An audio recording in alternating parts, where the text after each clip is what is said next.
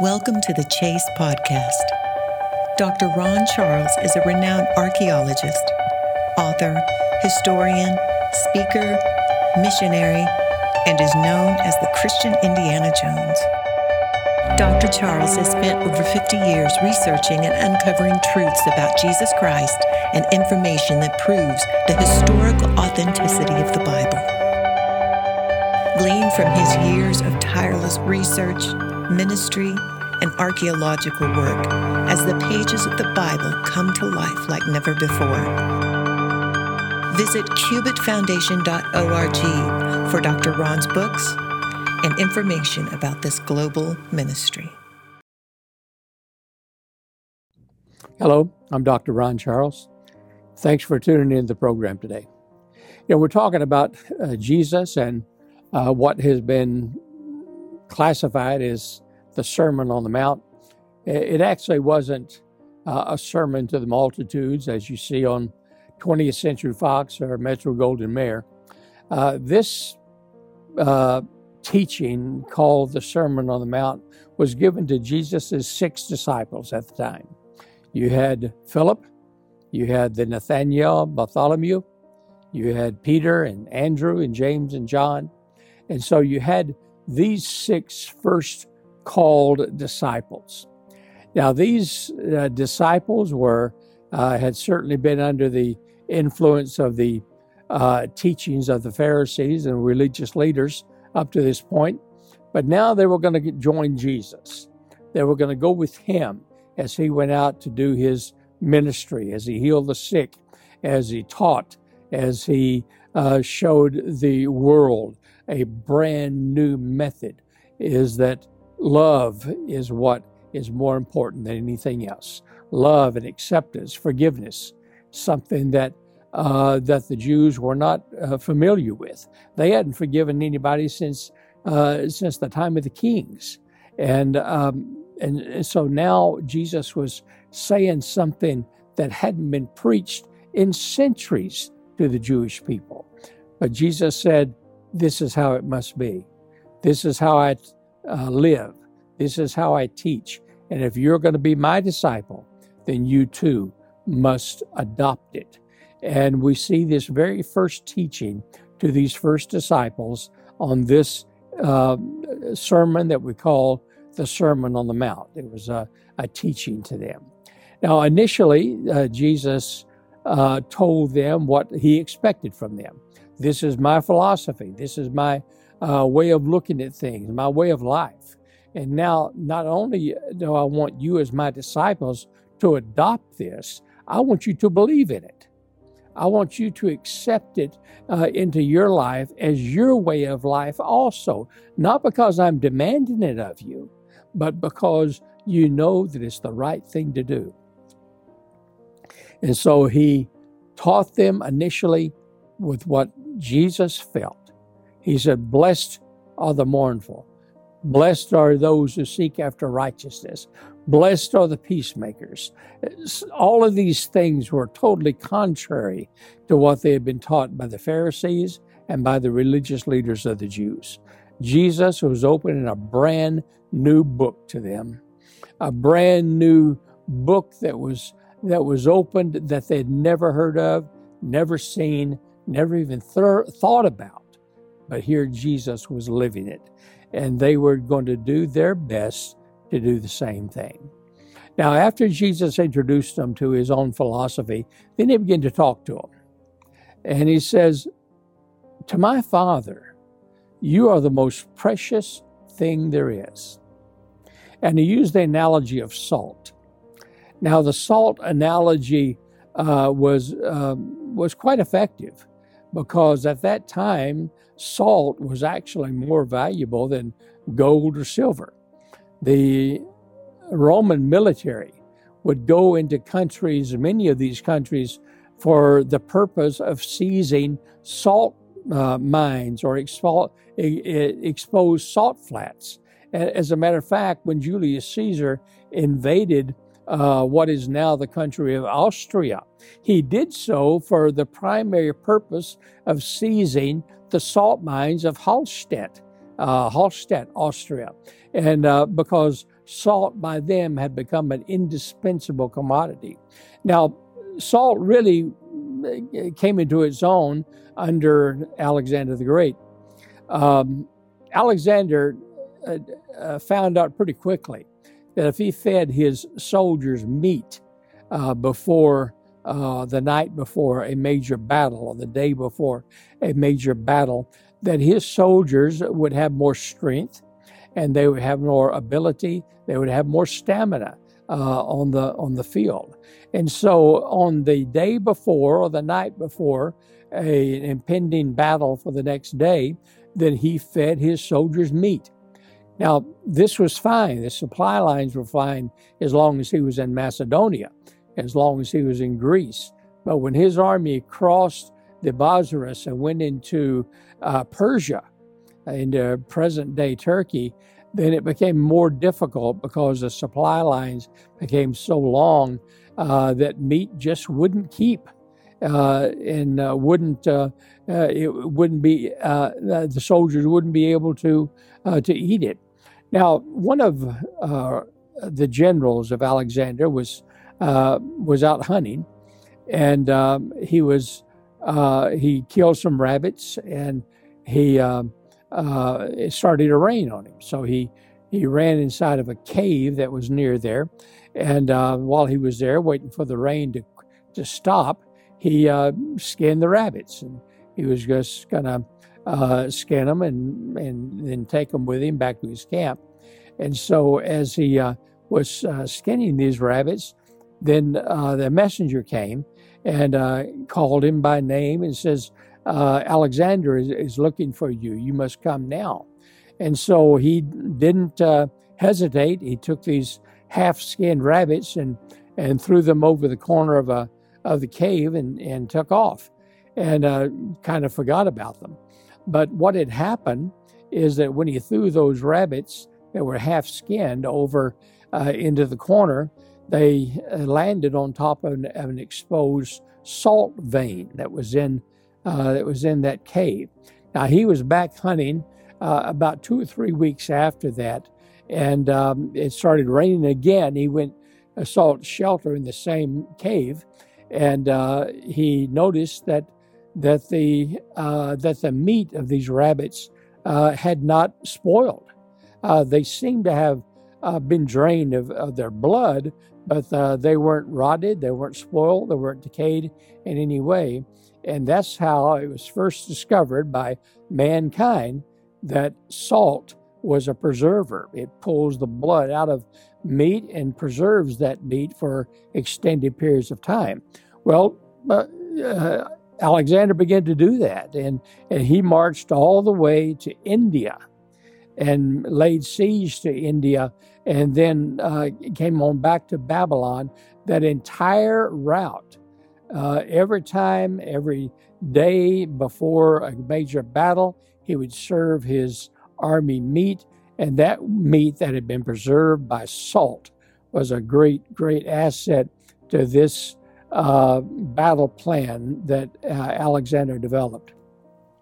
Well, by the time the Romans came on, came on the scene uh, 300 years afterwards, then salt was no longer a um, uh, something that was a privileged class. It was no longer uh, uh something that only the rich would have.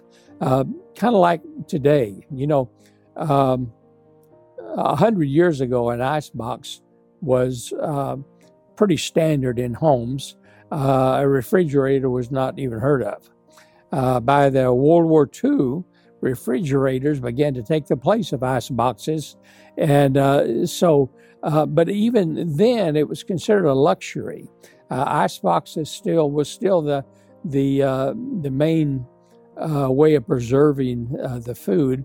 The refrigerators were fantastic, and but they were kind of for the privileged and those who, who could afford it.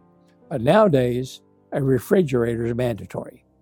Even the uh, most poverty stricken of people would still have a refrigerator in today's America. This was a case with salt. Uh, by the time the Romans came on the scene, uh, salt was no longer a luxury. It was no longer something that was only uh, used by the rich and was kept by the rich. It was now everyday use, and it was mandatory for daily, daily uh, uh, involvement with families all over the Roman Empire. And so salt was in great, great, great demand. And in uh, many instances, salt actually had more value than gold or silver. So Jesus is telling his disciples, You are more precious than gold and silver in the eyes of God. You are salt. You are the most precious commodity in the world, and certainly the most precious to me. But at that time, the largest exposed uh, source of salt in the world was the salt flats of the Dead Sea in Judea. Presently, the Dead Sea still is the most salty uh, body of water in the world.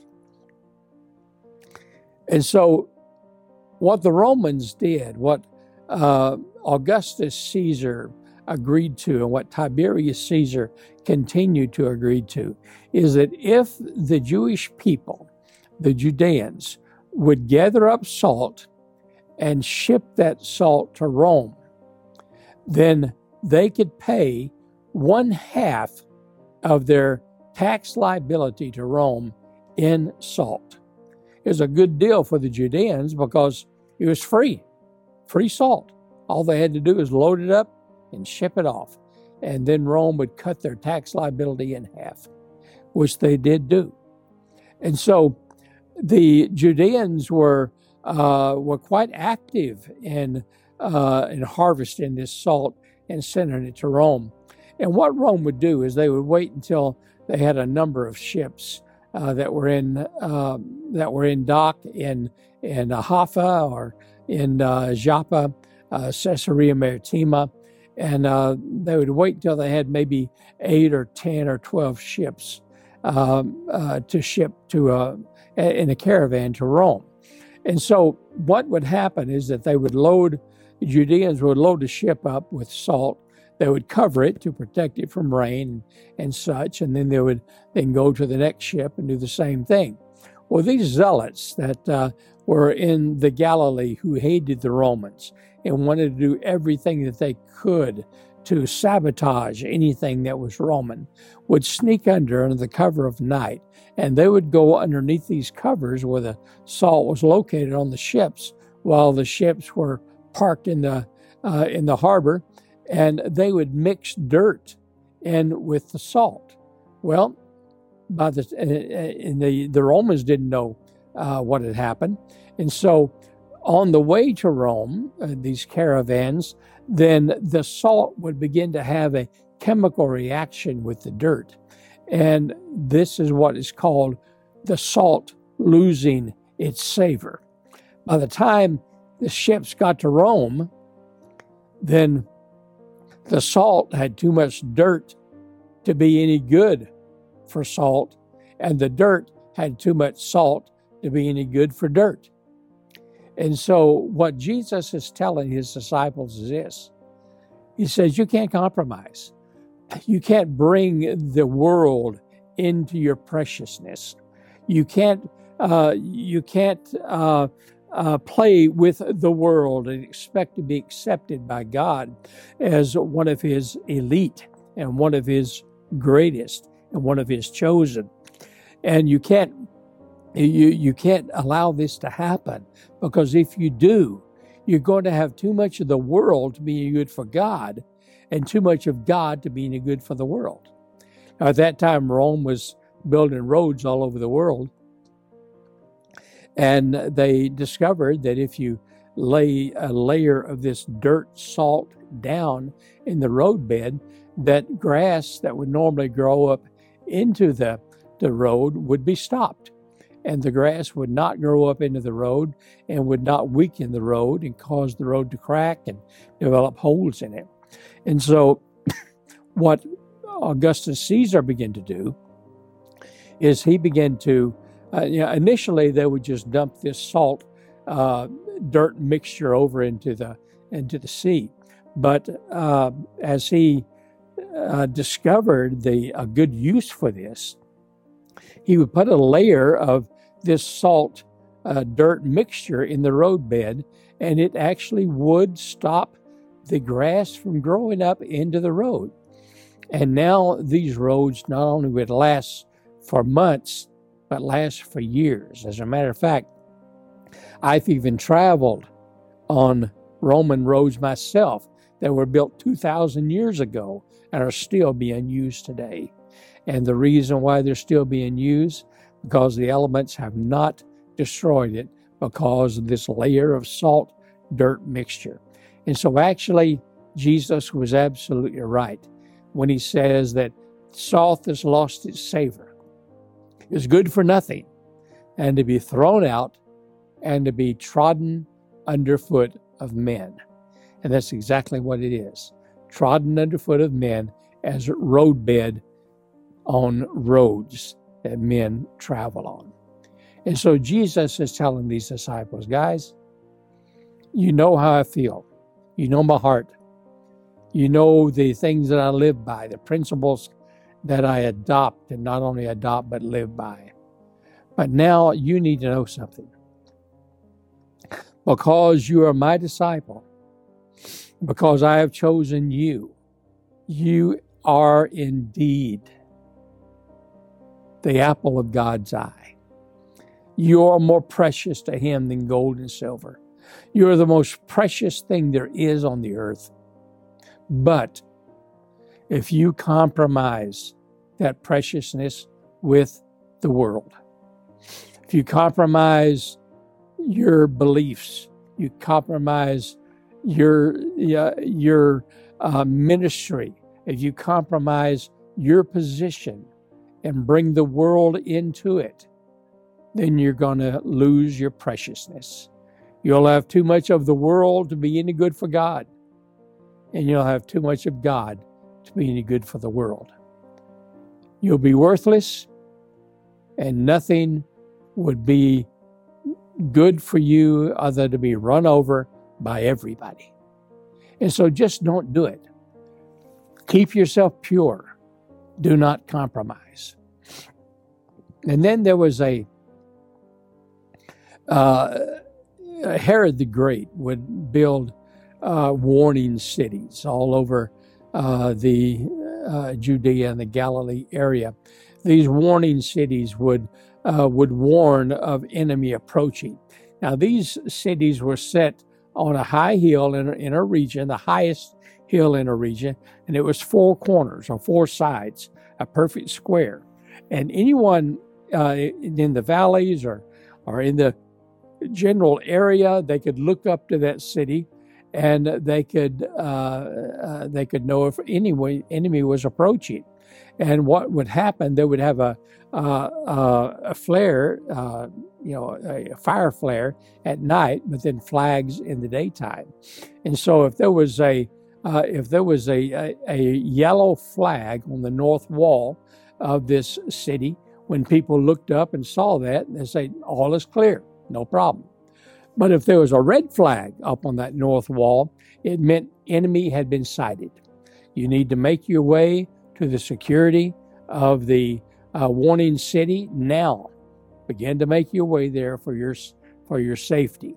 Now, if there was a red flag on the north wall and the east wall, it meant that the enemy was heading towards the warning city and it was going to be under attack. Come into the safety now. Now, if there was a red flag on the west, the east, and the north, it meant they were under attack. And so, if you were going to get there, you got to get there now. But they were now under attack. And then, when there was a red flag on all four walls, it meant they were under siege. Gates were closed. You could no longer come into the safety of the city. Find safety someplace else. And then, when a black flag was raised on the north wall, and the other red flags came down. It meant the city had fallen. And so the warning city had a specific purpose.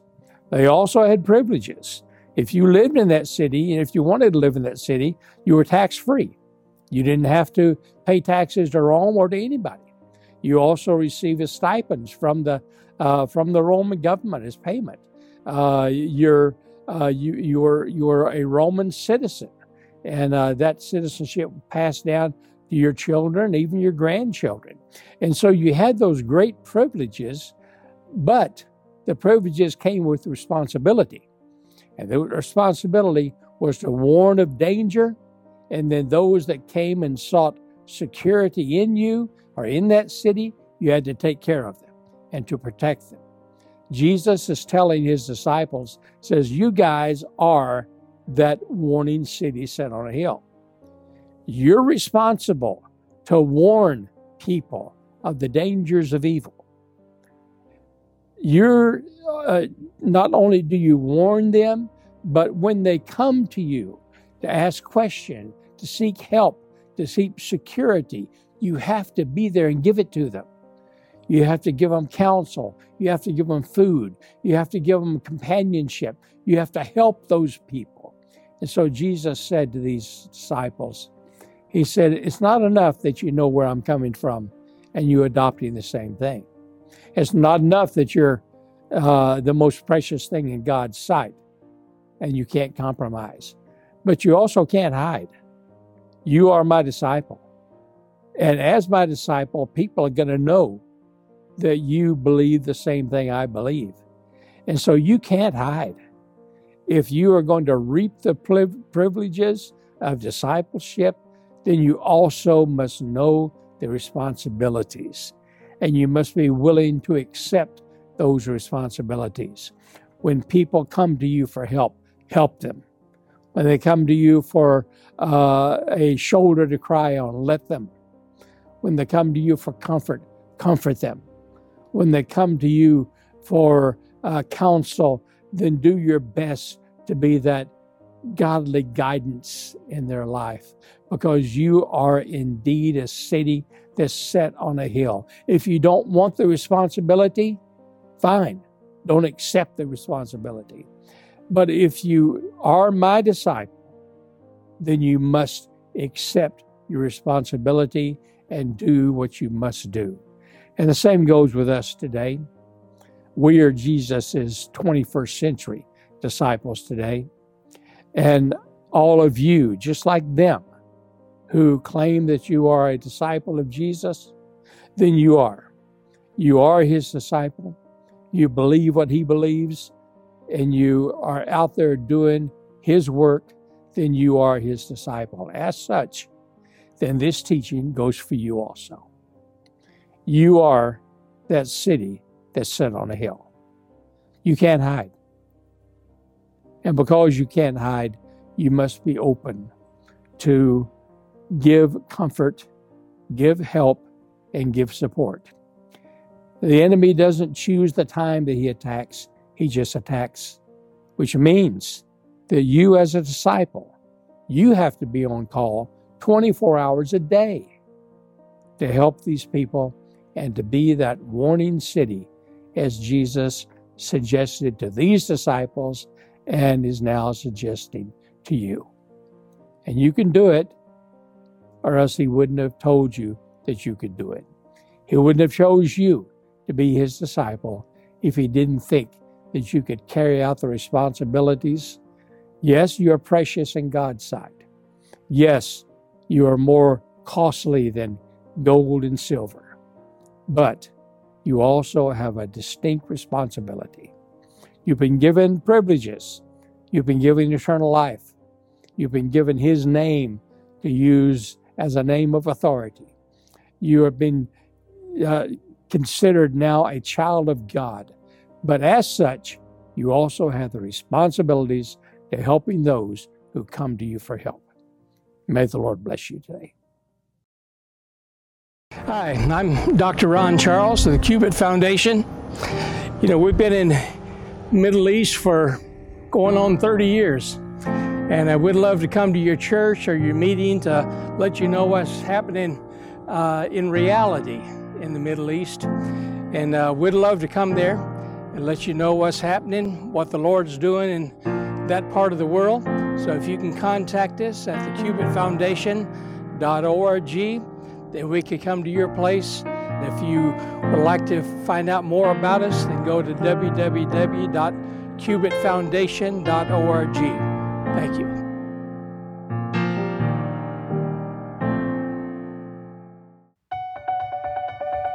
The Chase with Dr. Ron Charles is sponsored by supporters of the Cubit Foundation. Visit cubitfoundation.org for Dr. Ron's books and discover how you can support this global ministry.